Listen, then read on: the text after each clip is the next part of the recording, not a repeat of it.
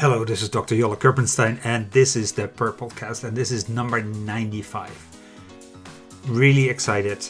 Happy New Year, everybody. This is going to be a grand year. I know 2020 was a little difficult, but 2021 will be awesome. And we have a great podcast for you because we are going to repeat the most downloaded podcast of all times. And this is a double one, so there's two podcasts in one. And this podcast was aired really early in our podcast adventure. It's a podcast of Dr. Sarah Boston talking about a very difficult disease in cats, which is called injection site sarcoma. So, two podcasts in one. Enjoy. Happy New Year. Hi, everyone. This is Dr. Susan Little, wishing all of you the best holiday possible in this pandemic year. I know many veterinary team members are working during the holiday. Thank you so much. Jolle and I are replaying some of our most popular episodes for you.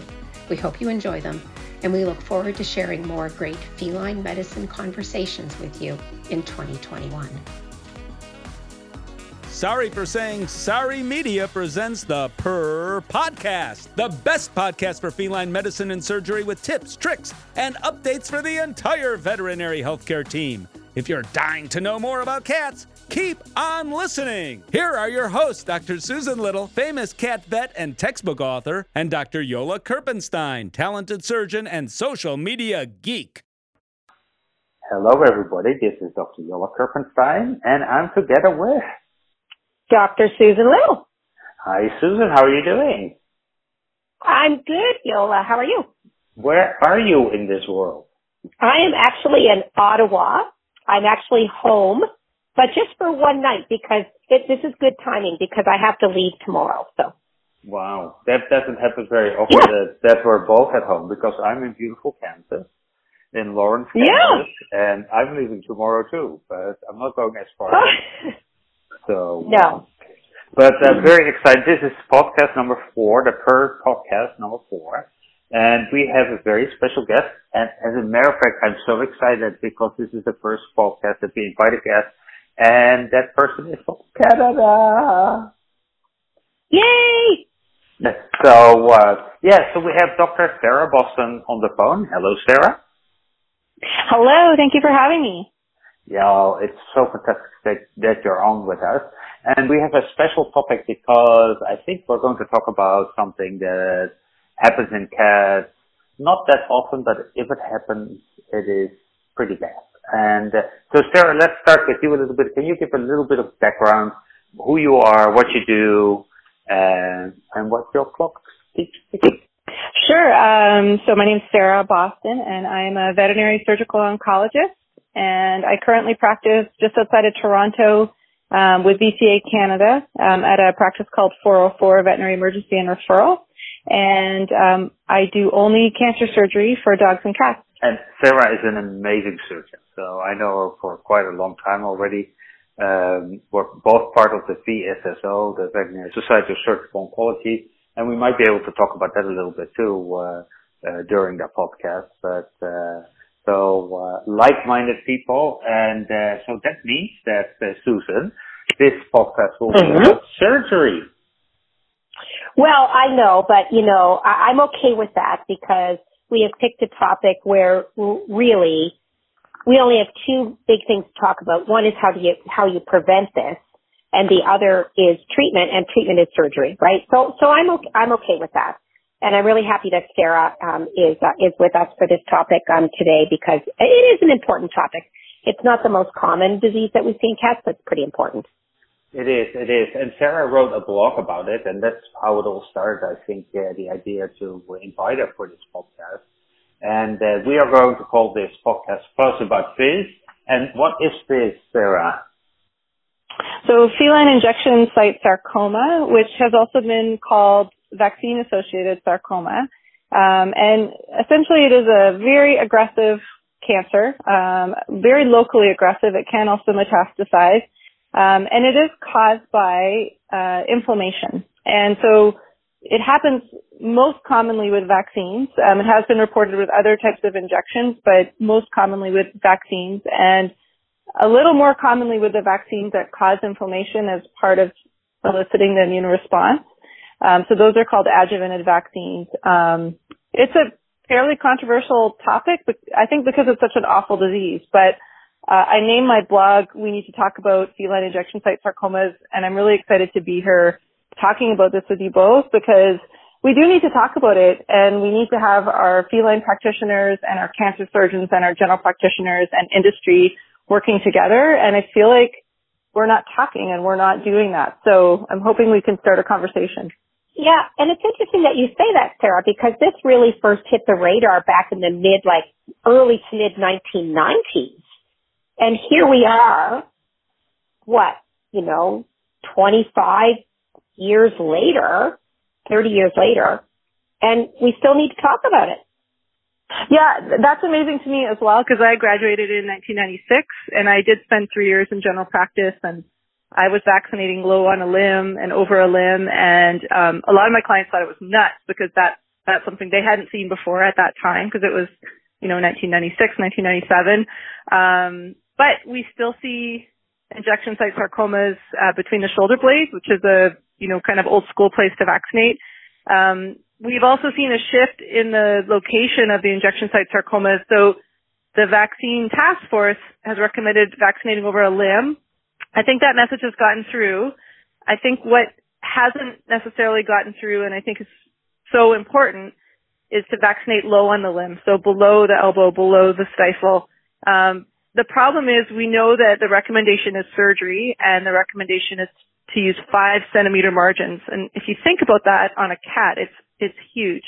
And really, the mm. only way to achieve that with minimal morbidity to the cat and I don't know, I say that in quotation marks because it still means a big surgery for them, but is low on a limb so we could achieve a limb amputation and potentially cure that patient.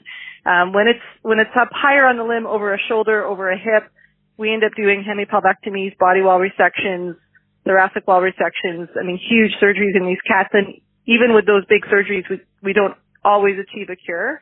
Um, and I, you know, I, I see these a lot. So I know that people say, well, they're not common, and I know they're not common. Just statistically, they are, they occur in one in a thousand to one in 10,000 cats. But if you only practice cancer surgery, you end up seeing them pretty frequently, and, and it's a heartbreaking disease. So I'm hoping we can push for change, you know, and, and vaccine sites are really important. Um, how often people are vaccinating is important and the type of vaccines.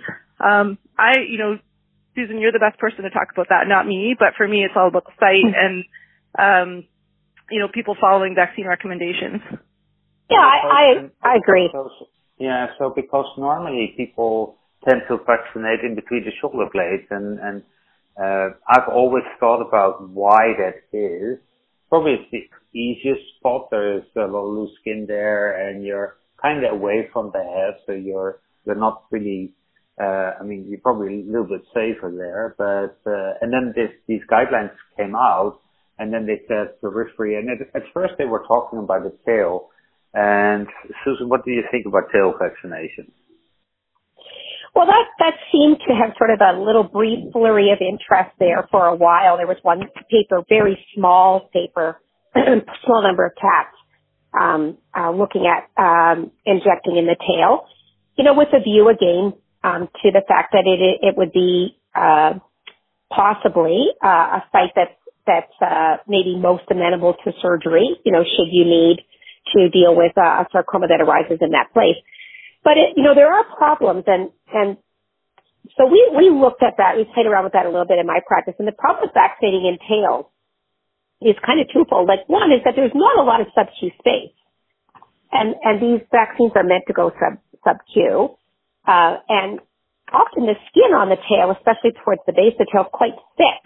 So it could be challenging actually to get the vaccine placed in, in you know, in, in the right location. Um, and some cats are really quite touchy about their tails too. So I, it, it, I don't think this has really taken off as a popular vaccination site, and, and I think I and I can understand why. Yeah, so from from a surgical standpoint, it probably is the the easiest place to take off if a tumor exists, but I completely agree with you. It is, it's not very practical. Mm. Most of the time when you talk with cat vets, uh, they they they laugh at you if you even bring it up. Uh, they say, okay, this is this is a very academic decision that they made, and uh, and and it's not working in practice. So, uh, but but Sarah, you were talking a little bit about uh, distal on the limb. Um, is is that an easier place to vaccinate them? So, I mean, I can talk about my own experience, and and I have not been in general practice for a long time, um, but I did do three years of practice, and um, you know, I think it just gets it comes down to what you're used to and what you get comfortable with. I found um, if I wrapped the patient or used I hate the term cat bag, but I guess it's the best term, and I could just pull a leg out, and they were pretty calm for that. You know, I think something that actually comes hand in hand with vaccine sites and thinking about that is gentle handling of feline patients. So, you know, a lot of people yeah. kind of grab them by the scruff and give them their vaccine and it's, it's, it's, they say, well, I can't do anything else with them because they're just terrible in the clinic. But, um, you know, it's all about how you handle them. I call it speaking cat. It's, it's being calm. I think if you're calm with them and you use gentle handling techniques, you, you really can vaccinate them in these sites and it doesn't have to be such a such a big deal. And again, I'm not I'm not a feline only practitioner, but I do handle cats a lot in my practice and uh, you know, there is a difference, you know, people who are more patient with them, um, and sort of like work, work with them rather than working against them. And I think some of the interscapular vaccination and anything we do with these cats, like it comes from not working with the cat and just grabbing them and scruffing them and, you know, pinning them to the table. And I really think that's part of what also we need to move away from that. And I think if you, if you can kind of change your mindset for how you handle a feline patient, you, you really can handle them that way and vaccinate them lower on a limb. Um, I do understand the issues with the tail and, you know, the other concern I have about the tail vaccine is that people will vaccinate too high up because that's not going to be helpful. So that's the problem with the limb vaccinations that I'm seeing, the sites that I'm seeing with the cats with the sarcomas is they are vaccinated over a limb, but they're so high up on a limb or they're actually the cat is in a crouched position. So it ends up being kind of more flank hip than really truly limb it's really not helping us do a better job with our surgery. Um, so, you know, I, but I actually also should say I vaccinate my own cat in the tail. so, um, yeah, and I think a lot of, a lot of, can, a lot of cancer surgeons do. Um, and, you know, my cat is amazing. He's got a wonderful personality and I can do a lot with him. So, I mean, I'm not saying that's for everybody, but, you know, if anyone is going to do that, you've got to go pretty low on the tail, but not so low that there's not sub-Q space. And I had to shave his tail and it didn't go back mm. for a long time. So I don't know, a lot of clients may not accept that also, but you know, I think it's interesting to think about that. Um, and again, I think it's something that if you did it every day, it like, you know, it just might be, well, that's how we do it. And, and like whether it's a limb or a tail or wherever you're doing that procedure, if that sort of just becomes how your clinic works and how you, how you handle those patients, I think it's possible, you know, and, and at least should be, we should be talking about it. I'm so glad you made the connection between cat handling skills and a less stressful approach and the vaccination site because those two things I agree with you absolutely go together. To play devil's advocate a little bit, I totally understand why some vets have difficulty vaccinating cats low on the limb. It isn't as easy as interscapular. Uh, it isn't as easy with every cat. Um, the lower you go on the limb, the less sub-Q space there is. Uh, people are, you know, are fearful of where they're sticking, sticking that needle. So from the, the vet point of view, just the technicalities of injecting in that site, yeah, they are a little bit more difficult. And certainly if your patient is less cooperative, it's also a challenge. So I do think we need to meet that challenge with that bigger uh, viewpoint that says we should be handling cats more compassionately, you know, using the, the cat friendly practice techniques, the fear free techniques, lots of help out there now to guide us to have better interactions with cats.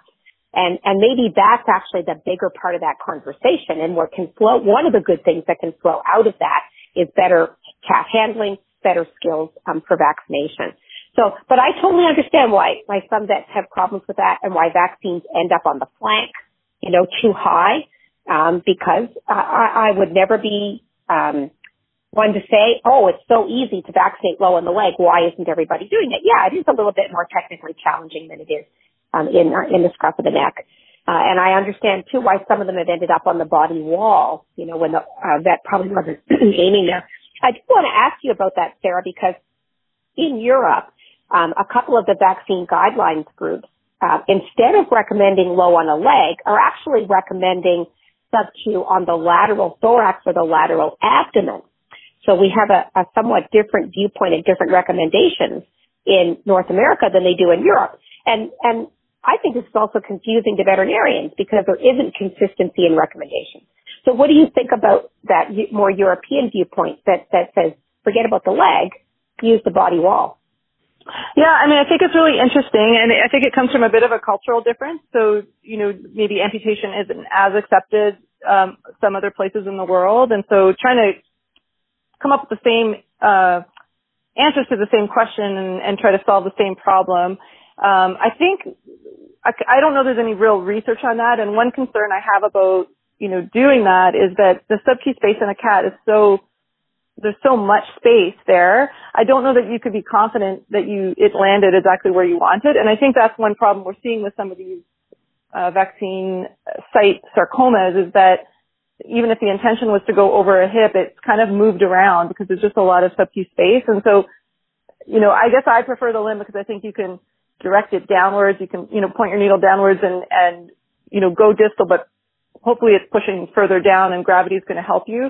So I, you know, I, I don't I'm not saying it's wrong. I think that's the concern I have with it. I think, you know, the thinking is we can get five centimeters, we can do a body wall resection. That's still a body wall resection. I mean, you're still going to have to reconstruct that with mesh or with, um, a sartorius muscle flap. Uh, we just published a paper on using a sartorius muscle flap for reconstruction of the body wall in dogs and cats. Um, so you're still, it's still a pretty big surgery. Uh, but I guess either way, whether, either way you could argue mm. that, you know, an amputation is not a small yep. surgery. So, um, I, I think it's just a different approach to the same problem of trying to, you know, be able to cure these cats. And I think that's, that's great. I'd love to see, you know, if, if the European surgeons, if the European veterinarians are going to start promoting that, I'd love to see, you know, in five or 10 years, how that goes for, you know, what, what the mm. success rate is. Well, one, one correction I would like to give there is that I think WCVA gave the advice to do it not on the thoracic wall because then you have to do a thoracic wall resection, which is quite a big, uh, big, uh, surgery too, but really use the abdominal wall, uh, the mm. lateral ventral part of the abdominal wall because there the resection is probably much easier. Uh, but I agree with right. you know, the sub-Q space is so, so, uh, loose there that you don't know where that vaccine is going. So, um, for you both, the question too is so now everybody starts worrying about vaccination in cats should we vaccinate cats? Uh, how often should we vaccinate them? And then the other question is, of course, that if we vaccinate the cats, what do, we have to look for? Um, and when should we do something? So that that is a really important part of the conversation because certainly back in the in the mid to late 90s, when we really became aware of the connection between injections and of course the most common injections cats cats get are vaccines, and this type of tumor, there was a, there was some backlash, and, and it led to changing the uh, the the duration, the interval between vaccines and cats. So now we much more commonly see extended duration, extended duration licensed products and and and uh, and protocols. Um, so, uh, but I think so. Having lived through all of this, I, I think I point out a couple of key things, and one is that we have to be really careful because it's not just vaccines. Sarah did mention, of course, there are, you know, multiple documented cases where it's not just vaccines. So I think there may be some cats who are just so prone to developing these tumors, and they may they may have a, a, a genetic susceptibility, for example, um, that that even uh, injections that cause minimal minimal inflammation, um, other other products, other drugs, for example, could trigger uh, a sarcoma at that site. And, and when we talk about vaccines, as Sarah mentioned, adjuvanted types of vaccines do rely on some degree of inflammatory response. You know, that, and that's, that's not a bad thing. Uh, if you are a predisposed cat, that, that, and that of course could be a bad thing. But I also want to point out that we certainly have seen again, these tumors form at sites where, where non-adjuvanted vaccines have been used. So it's not like there is a, a really clear cut, um, uh, you can prevent it by avoiding, you know, vaccine X or drug X. So, You know, there, there are some patients that are just going to be so, so susceptible. I would like to be able to tell who is that susceptible. I kind of like to flip it on its head and say, would it be cool if there was some, you know, readily available test that you could administer in kittenhood that would say to you, yeah, this patient, you know, is, is uh, likely to, to develop a, a tumor at the injection site. So that's my pie in the sky. I'm thinking about it. So, so that, so that's one point that we, we do see them from other, other things. It's not just adjuvanted vaccines, although I, I agree that it's probably more likely to be an adjuvanted than a non-adjuvanted vaccine. Just to give some numbers, they estimate that the incidence of these kind of tumors is one to four in every 10,000 vaccinated cats. That is data mm. from the US. And then there was another study from the UK, uh, where it was 0.3 uh, or in 10,000 vaccinations. So obviously it's not not that common in cats, and I think the important part is that we should not not vaccinate our cats just because that this is happening. In the UK, they don't vaccinate for rabies, so that would be why there's probably there's less yeah. incidence in the UK.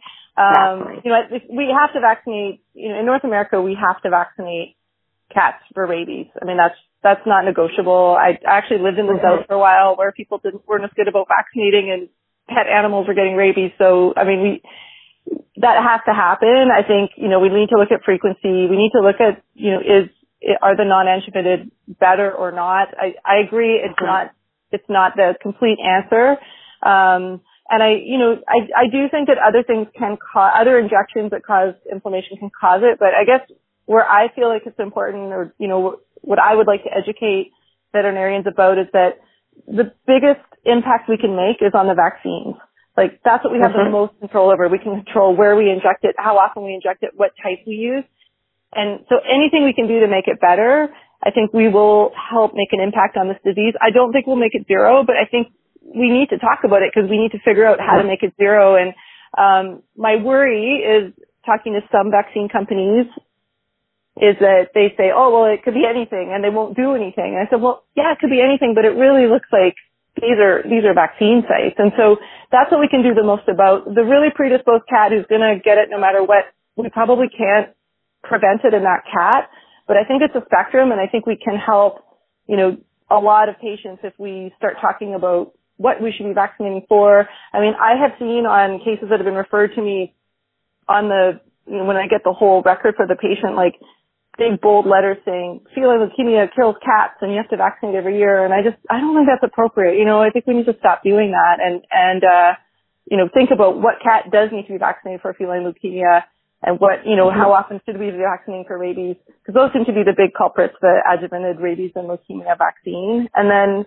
the other thing which Jolle brought up is what do we do when we see one of these? And I think yeah. the one, the one thing that happened when I was vaccinating in a really odd place. Like, so it was the 90s, so I'm vaccinating low on a limb, and it would start a conversation with the client because they would say, why, why are you doing that? Because they've never seen a vet do that before. And I would explain, like, well, there's a one in a thousand to one in ten thousand chance that your cat will develop a sarcoma at this site, and I want to make sure, you know, that it's low enough that we can do something about it. And that gives you an opportunity to educate the client what to do if they find a lump there so what could be kind of a conversation no one wants to have is something that you can sort of casually talk to them about so that you know they'll come back if there's a mass there.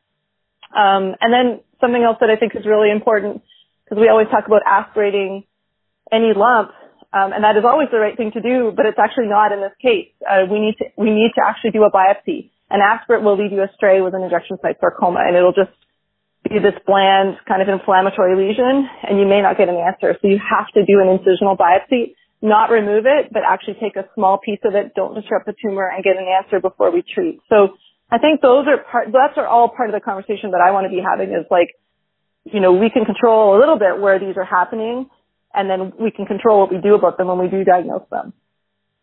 And yeah, vets so- do need to have good medical records, right? That they need to document the site of each vaccination so, you know, you're, you're, you're right. We're trained to aspirate, of course, masses. But if your medical record backs you up in, in confirming that that actually was a vaccine injection site or any injection site for that matter, then we're going to take a different approach to it. And, and just, just to be, be clear, you know, we've been talking about vaccinating in areas other than the interscapular area. In my practice, we, we avoid giving any injection in the interscapular area. So we've moved out of that area for, you know, anything that we inject into cats actually. Just a really important point about the records because I, I, you know, I, I always, I see these at the tail end. I don't see them at the, you know, at the beginning or even the workup. I see them kind of at the, at the end when they have a tumor and they're coming for surgery. Um, and sometimes there's no good records because the cat has moved around or the people haven't had the cat very long, but sometimes there's just not good vaccine records. And, you know, I think that's something else that we need to talk about and we need to, as a profession, make sure that we're doing that. It's really critical. Um, some people don't report this as an adverse event, and I like what is more of an adverse event than this? I mean, this is cancer that can kill this cat, and so it's this is when you need to report this, and you need to have the lot number and all the information for the vaccine company. They really don't want this to happen. This is very bad for them, so they actually are pretty committed to trying to figure this out. But if you can't provide them with what even what vaccine it was, how can they help us and how can we work together? So, I mean, it's a medical record it's not sexy, but you have to record it all. You know, the site and all the information that's on the, the label of the vaccine has to be recorded. And if something happens at that site, you need to go back to the vaccine company and report it to them. And then something else which some veterinarians don't know um, is some of these vaccine companies will actually assist the family paying for some of the, the treatment or at least yeah. the diagnostics, which is thousands of dollars. Uh, and I've had vaccine companies help with that. And so if if nothing else, that's a reason to make sure it's documented. Yeah. But there's actually there's actually other good reasons to do that. So um, that's something that I'm not seeing in the records that I'm getting. I'm not seeing that happening consistently. So we always talk about the three to one rule. I'm going to explain what this is. Um, this is about you know when do you do something. So cats can get reactions to the vaccinations. Any animal can, but uh, sometimes uh, uh, so you need to know when when you should get nervous, and this is why they um, decided to call this a three two one rule. And uh, three is for three months. So if uh, the mass is still present after three months, you should get worried. Uh, two is if the mass becomes larger than two centimeters, and and one is if it increases uh, in size um, one month after vaccination. So so that is but you know what? You know what, Jolle? Yeah. I can never remember that. So let's ask Sarah. Sarah, can you remember what the three, two, one rule means? You know, I was in academia for a long time, and so the students would always come to me with that, and I'd always be like, "Yeah, what's that?" Because I couldn't remember it either. So, so um, no disrespect to whoever made up the three, two, one rule, but I actually I don't use it because I don't I don't remember it and I don't like I remember three, two, one and then I don't remember what the things are. So for me, mm. after a month if there's a growing mass, that's kind of what I would say. And you know, the the um the reactions to the vaccines this isn't even a good rule, but they feel different and they will slowly decrease in size. Whereas the sarcomas are more firm and they'll slowly increase in size or sometimes actually not that slowly. Sometimes they grow really quickly. So yeah. Um, you know, I think there's other rules that are better.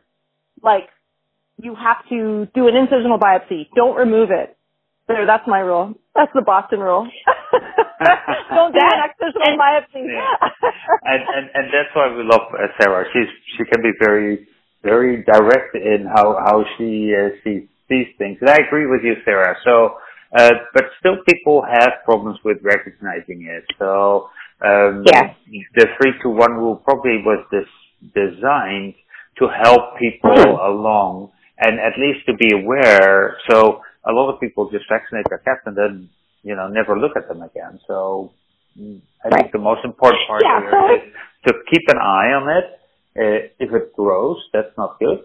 Um, if it uh, is bigger than two centimeters, probably not good. And if it stays longer than three months, it's not good. So I, I can I can see it from both ways a little bit, but I agree with you that if you're a surgical oncologist and you're aware of the difference between inflammation pure sun and this fibrosarcoma, which feels different, it you know you you probably can feel the difference. I just don't think it's a well-intentioned rule. It is a right? well-intentioned rule. Yeah, it's, it's just hard to remember. It's just yeah. hard to remember. And I and I love it when you talk both together. So uh, because then I know. so okay, I think Susan first. Well, I, I just, uh, so it is a good, well-intentioned rule, but I, I, I like what Sarah said and, uh, about the way that you biopsy these. So I, it bears repeating. So, so maybe Sarah, tell us again why this has to be an incisional biopsy, why we can't aspirate, and why we should not remove the lump. Because I will tell you that of those three options, my guess is the least commonly employed option is an incisional biopsy in this case right? Yeah, I think that's, the correct, that's the correct one. Well, I think it's probably a, potentially a lack of awareness. Um, it's always, it's a great impulse to aspirate, always, mm. except for in this case. So you just kind of have to remember this is all, this is the exception to the rule because it, it potentially will lead you astray. Um, so that's why aspirating is not always a great first step at a vaccine site um, because it's not going to it's not going to necessarily give you an answer. It might actually give you a false sense of security that it's oh it's just inflammation, everything's okay. Um, so that's why it, you know an aspirate is not a good plan. Um, and the reason why an excisional biopsy is not a good plan is these tumors require a very large excision. So the current recommendation with surgery alone is five centimeter margins and two fascial planes deep. Um, if you do an excisional biopsy or remove it or take as much as you can, uh, which are, you know, all things that, that people do, and, and again, their intentions are good, um, you create a much bigger site for the definitive surgery and potentially actually allow some of those very aggressive tumor cells that are very good at invading, uh, you, you allow them to slip through fascial planes because you can kind of open things up for them. And so you can actually make things worse. Um, and again, you know, that's something else that we see because the referral to a surgeon is expensive. And so it puts pressure on the general practitioner to do the best you can or take as much as you can. And honestly, I would say don't do that. You actually could make it worse by doing that. Um, and you shouldn't feel pressured to do that because, you know, you should be doing what, what is most medically appropriate. And so the winner of those three options is to do an incisional biopsy. So just with a punch or a wedge biopsy, whatever you're more comfortable with. Make sure you make a little incision in the skin and then make sure you're getting into the firm tissue that's underneath. And don't disrupt the outside. Don't go too deep and just take a piece of that tissue, get a diagnosis and find out what it is. And sometimes if you have a really nervous client, you might get back vaccine reaction. You might get back inflammatory tissue. That would tell you to watch, continue to watch it. Um, that's great. You know, I've done that actually. Uh, you know, it's usually a veterinarian who's worried. I've biopsied mm. and just got back. You know, it's just a vaccine site. Um, so, but but a lot of times you won't get that back. But if you can diagnose these when they are small, you have a much better chance of treating. If you think about the two centimeter mass, which is usually the smallest we diagnose these, and then imagine five centimeter margins around that two centimeter mass, that's a 12 centimeter diameter en bloc excision in a cat. It's huge. I mean, it's really huge. Mm. Um, so it's, in certain locations, it's not possible. Um, and so that's why that's again where the vaccine sites are critical, but also diagnosing it small is critical because then it's going to be a smaller excision site. Yeah, we really want to remove the tumor from the cat, right? And not the cat from the tumor, which is sometimes, I think, what you're left with. Those very dramatic cases where they look like they've got like a camel hump on their back, um, really there's not a lot of options for those cats. We end up doing something much more palliative for those patients. Um, and I think something else that's important to consider in all of this is the cost.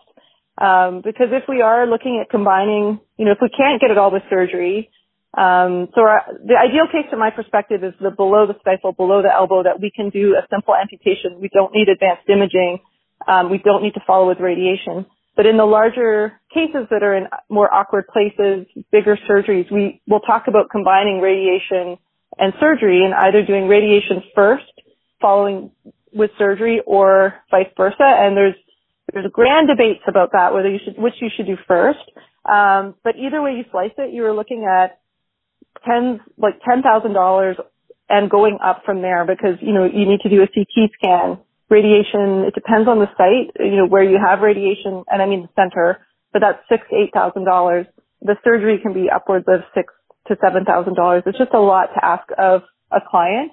Um, and it, that's what actually breaks my heart is just how the finances also that people can't afford that. And so sometimes you'll end up with a tumor you can't treat because it's too big. Sometimes you end up with a tumor that you can't treat because financially the owners are not able to do it. Um, and I guess that's why I feel so passionate about the subject because I'm the one, I'm the one at that end of, of, of giving this information to these families. Um, it'd just be so much better to give them that information at the time of vaccine so that we can all sort of stay on top of things.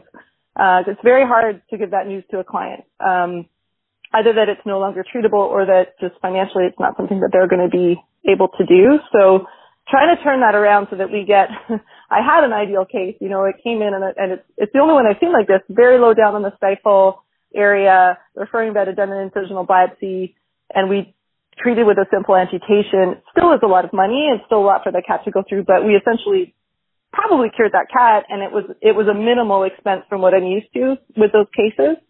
Um, so that's what I'm hoping. I'm hoping that every case could be like that if we have to see these and that maybe they don't even get referred to me anymore. Yeah, those are all, all really good points, I think. Uh, and, and just talking about treatment, uh, you said with the big ones, we always have to do surgery in combination with radiation. Uh, you haven't talked about chemotherapy yet, so there's a lot of discussion about if chemotherapy works for these cases yet. Well, the metastatic rate is about 25%, and I'm not a medical oncologist, but in general, if we have a metastatic rate below 50%, we don't tend to recommend chemotherapy, although some, some medical oncologists will recommend it or they'll recommend it if they see evidence of metastatic disease. But it's not, usually the, where we lose with this disease, usually is, is, it's locally aggressive. But it can metastasize. And there's a problem with these tumors too, that they often have satellite lesions. Eh? So it's not only the location itself, and that's why I think it's so important to have good diagnostic imaging. Um, so you can look at the CT, and often you see these satellite tumors in the periphery of of uh, of the big tumor, and that's why we take five centimeters because it used to be three centimeters and one fascia plane, like for any major tumor. But with cats, because they're so aggressive, uh, we have changed that to five centimeters and two uh, fascia planes. So so that, those are really important points to, to consider.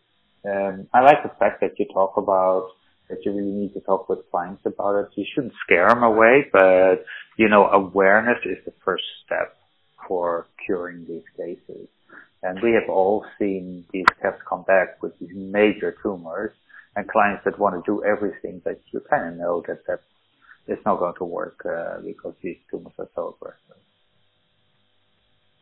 Yeah, I actually had the experience last year. I think that's a little bit what got me onto this. It was probably just my experience with my clients and just feeling for them so much. But um, being on a panel at the ACVS, you know, with a, a radiation oncologist who I, I really love working with her and I really respect her, but we were, we were having these big debates with each other about radiation first or surgery first. And I just, I, I sort of had this epiphany, like we shouldn't be doing either.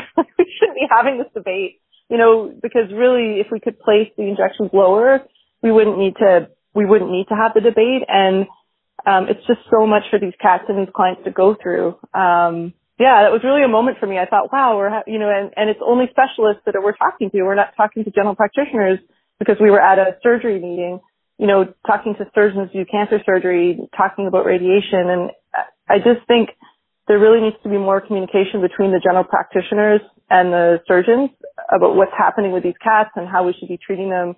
Because um, at the moment, I don't feel like we're all communicating with each other about it, and it is rare. So if you're in general practice, you're not going to see a lot of these.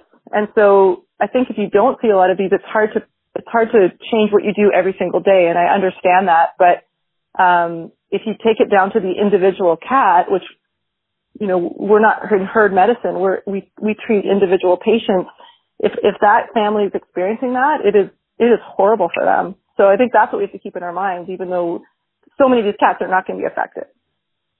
You know, I often find that if a practitioner has had um, one uh, patient develop this tumor, that that can change their outlook. That can make them um, see that it is worth making a daily change for something that might happen quite infrequently in their practice. But it helps you sleep at night. You know, as you said, yeah. we can't reduce this to zero, but if we can do things that are the best we can, if we know that we're doing the best we can, um, then at least for me, it helps me be able to sleep at night to know that I did the best I could for my patient. And so, so I think that's one issue. Veterinarians don't like change. And so we have touched a couple of times on communicating with cat owners. And I think it's another difficult situation because I know that many veterinarians, and I, I would include myself in this, feel that we need to be a little bit careful. So I'm, I'm mindful of those um, ads on TV. So, so it'll be an ad for a drug on TV, and they're usually out of the U.S. because I think in Canada we're not allowed to do this type of advertising. But you probably all know what I mean, right? It could be any drug, and the list of potential adverse events that they are required to recite is so long that I can't be the only one who has watched those commercials and said, why would anybody take that drug? And, and so there's, there has to be a, a, a balance. There's a way, there's an art, I guess, in, in the, the skill of the communication to the client that you don't overwhelm them with, with the fact because we know it's one to four out of every 10,000 vaccinated cats, but the client could leave your office thinking, it's going to be my cat, right? And not only would that prevent them from being vaccinated in the future, but it might prevent them from ever coming back to the veterinary clinic. You know, so there, there is some skill, there is some balance there in, in, in how to handle that, I think. I like the fact that when there are these commercials that they speed up the person's talking really, really fast. so fit it all in the two minutes that they have. It's just it's great. Yeah. Yeah, you're completely right yeah. there. So, so, so what would you recommend yeah. then for a cat that had one of these re- have hefty reactions? Uh, uh, some people say, okay, when, when, when a cat either had a sarcoma or had one of these granulomas, we should not vaccinate these cats anymore. Maybe make it an indoor cat, uh, although, uh, like Sarah said, if you need to vaccinate for rabies, there's, you know, not a lot of choice there. So. And, and I'll let Sarah answer the part about if you've, if you've had a cat that was unfortunate enough to get a sarcoma, but lucky enough to recover from it. But, um, and, and then we'll talk a little bit about what about the cat who just gets, uh, uh, an inflammatory reaction but doesn't develop a tumor at that site. So I, I bet I can guess what Sarah's going to say about the sarcoma survivor. What would you say, Sarah? Yeah, I, I, I generally say don't vaccinate those cats anymore. Mm. Um, and, yeah. uh, you know, I, I think, I don't know how much weight they put into titers, but I think that's something you can do to see, just try to assess if they are still uh, protected against rabies. I mean, a lot of these cats are honestly losing a leg, so I mean, maybe those cats can still be outdoor cats, but they're probably going to have a somewhat of a change in their lifestyle anyway. Uh, if you think about yeah. it, like if they if they get through this and they are survivors, they're going to have somewhat of a change in their lifestyle. So I, I wouldn't vaccinate my own cat if, if my cat developed that and survived that. So I don't think I can recommend that to clients. We could use intranasal vaccines, you know, where, eh, eh, where they're available. So that's one option. That cat could have a, an intranasal vaccine for herpes, calici, panleukopenia, for example.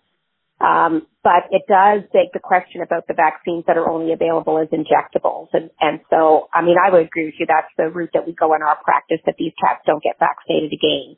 I think the trickier ones are the cats that have just had an inflammatory reaction at the site.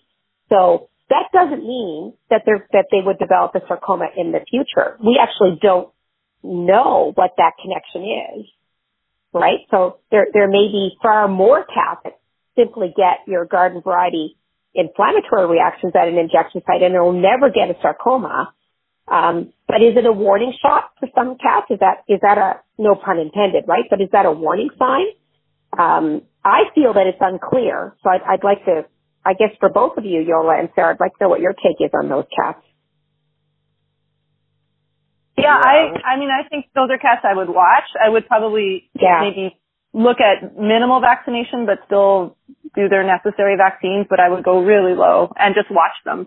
Um, cause I don't yeah. know that necessarily developing a granuloma means that you're going to get a sarcoma. Um, you could yeah. almost argue it the other way because they didn't. Yeah, exactly. So I, you know, I don't, I don't, I don't, I agree with you. It's not clear. I would definitely watch them. I would give as less vaccines as I can. So really look at the ones mm-hmm. that you only have to give every three years instead of every one year.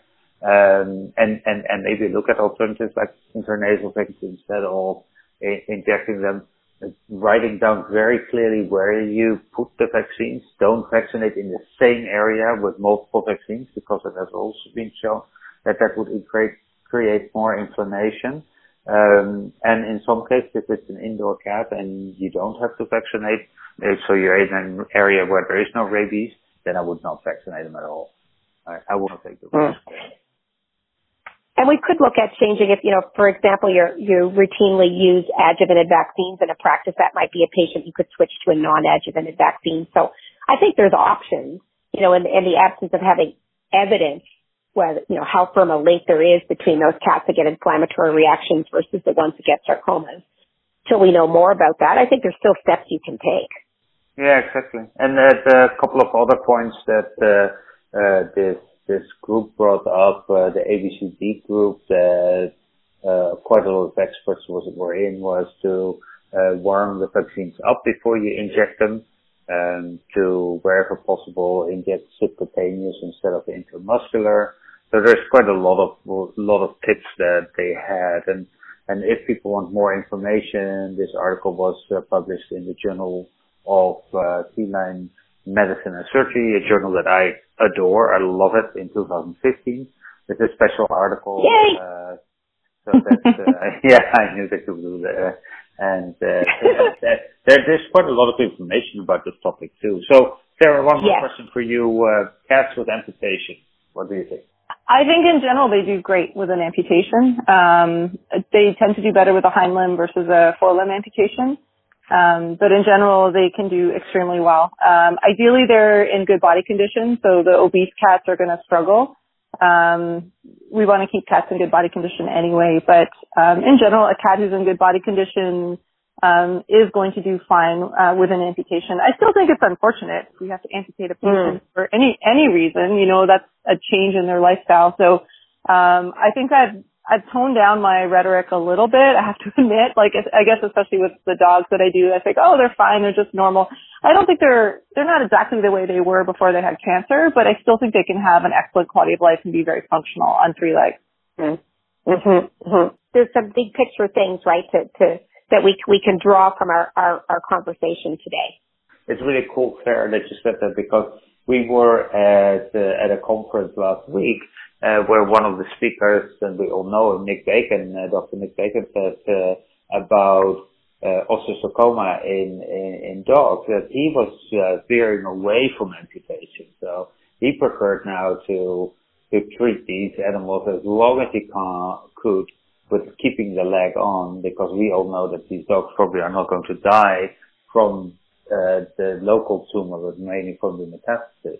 And I thought that was that was that that was an interesting take on things because it's kind of a waveform that we do. We you know we went from you know we're amputating them all.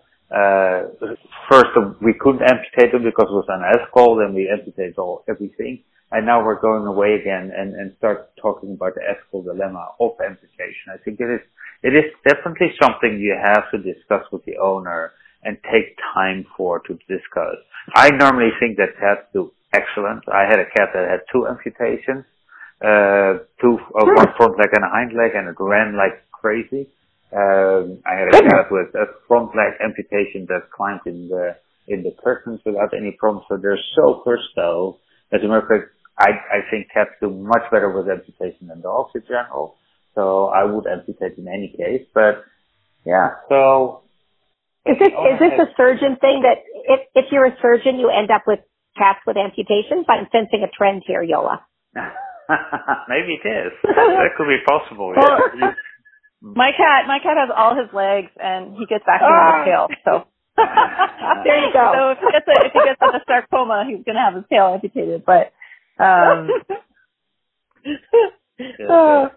well, you know, I think there's some really good, um, you know, good messages that came out of this discussion. So I, I think Sarah's right. Um, this topic has kind of died away in recent years, and it shouldn't have because clearly there's a lot more work that we can do. So we do need to keep working with general practitioners to help them change their vaccine habits, you know, to change their sites, um, uh, uh, in particular. Um, and, and then we also have to educate general practitioners around what to do when there is a lump at an injection site because as Sarah pointed out, you have, you, it, you don't follow the rules that we're taught to follow whenever there, whenever we find a mass. This is different.